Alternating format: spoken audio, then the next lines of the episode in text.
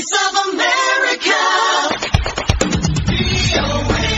የዓለም የጤና ድርጅት በሰሜን ኢትዮጵያ ትግራይ ክልል ውስጥ በፌዴራል መንግስትና በህወሓት መካከል በተካሄደው ግጭት ሳቢያ የተቋረጠው የጤና አገልግሎት አደገኛ ወደሆኑ ተላላፊ በሽታዎች መስፋፋት ሊያመራ እንደሚችል አስጠንቅቋል። የቪኦኤ ዘጋቢ ሊሳሽ ላይን ከጀኔቫ ተከታዩን ዘገባ ልካለች። ደረጀ ደስታ ያቀርበዋል። ካለፈው ህዳር ጀምሮ በትግራይ ክልል በፌዴራሉ መንግስትና በህወሓት መካከል የተካሄደው ግጭት በአካባቢው የነበረውን የሰብአዊ አገልግሎት መስጫ መስመሮች እንዲቋረጥ አድርጓል። የተባበሩት መንግስታት ድርጅት እንደሚገምተው አራት ነጥብ አምስት ሚሊየን የሚሆን ህዝብ እርዳታ የሚፈልግ ሲሆን ከዚህ ውስጥ ከፊሎቹ ህጻናት ናቸው። አካባቢውን በቅርቡ የጎበኙት የዓለም ጤና ድርጅት ባለስልጣናት እንደተናገሩት በርካቶቹ ሆስፒታሎችና ክሊኒኮች የሚሰሩት በከፊል ነው። የጤና ተቋማት ሰራተኞች በሙሉ ለቀው የሄዱ ሲሆን መሰረታዊ የጤና አገልግሎትም ተቋርጧል። የዓለም የጤና ድርጅት የአስቸኳይ ጤና ጉዳዮች ኃላፊ ተሬሳ ዘካሪያ መሰረታዊ የጤና አገልግሎቶች መቋረጥ በህዝቡ ላይ በተለይም ህጻናት ላይ ከፍተኛ ጉዳት ሊያስከትል እንደሚችል አስጠንቅቀዋል። Additionally, from January to November last year, over 400 cases of measles in children were reported. With disruption to routine vaccination, this number may increase significantly in the near future. እንደ አውሮፓን አቆጣጠር ካለፈው ጥር 2020 እስከ ህዳር ወር ባለው ጊዜ ውስጥ ከአራት መቶ በላይ ህጻናት ላይ የኩፍኝ በሽታ ተከስቷል። መደበኛው የክትባት መርሃ ግብር በመቋረጡም ይህ ቁጥር በአጭር ጊዜ ውስጥ በከፍተኛ ሁኔታ ሊጨምር ይችላል። የወባ በሽታም እንደዚሁ ከዘጠኝ ሺህ በላይ ህጻናትን ለህመም ዳርጓል። ይህ ከተመጣጠነ የምግብ እጥረት ጋር ሲደመር በህጻናት ላይ የሚደርሰው የወባ በሽታ ሞት እስከ ሶስት እጥፍ ሊያድግ ይችላል። የዓለም የጤና ድርጅት እንዳስታወቀው ከሆነ በትግራይ ክልል የተከሰተው የኮቪድ-19 ወረርሽኝ በመላው ሀገሪቱ ካለው አማካኝ ከፍ ያለ ነው።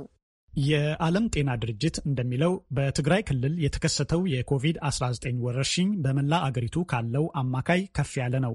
እስካለፈው ህዳር ድረስ ከ6700 የኮቪድ-19 ተጋላጮች ውስጥ የ47 ሰዎች ህይወት ማለፉ ተዘግቧል። ለኮቪድ-19 የሚሰጠው ምላሽ መጀመሪያውኑም ተዘግቶ ስለነበር እንደገና ለማንቀሳቀስም ሂደቱ አስጋሚ መሆኑን ዘካሪያ ተናግረዋል።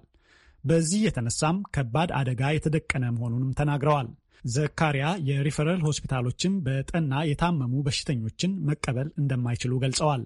ይህ የጤና አገልግሎት መስጫ ተቋማቱ በአስቸኳይ ስራ ካልጀመሩ በመከላከል ሊድኑ የሚችሉትም ሆነ ሞትን የሚያስከትሉ የበሽታ አይነቶች በከፍተኛ ደረጃ ሊጨምሩ እንደሚችሉ አስጠንቅቀዋል።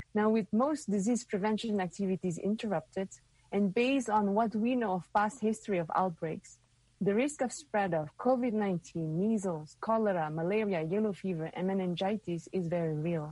ቀደም ሲሉ ከነበሩት አብዛኞቹ የወረርሽኝ ታሪኮችና ልምድ እንደምንገነዘበው ከሆነ አብዛኞቹ የበሽታ መከላከል እንቅስቃሴዎች ሲቋረጡ በከፍተኛ ሁኔታ ሊስፋፉ የሚችሉ በሽታዎች መኖራቸውን ነው። ከእነዚህ ውስጥም የኮቪድ-19፣ ኮሌራ፣ ወባ፣ ቢጫ ወባና እንዲሁም በልማድ የማጅራት ገትር የሚባለው በሽታ ይገኙበታል። ሌሎች በሽታዎችም ክትትል አይደረግላቸውም። ይሁን እንጂ የበሽታዎችን አዝማሚያ በትክክል መከታተል በማይቻልበት ሁኔታ የወረርሽኙን መጠን መለካት የምንችልበት መንገድ የለም። ስለሆነም የእውር ድንብራችንን እየተጓዝን ነው።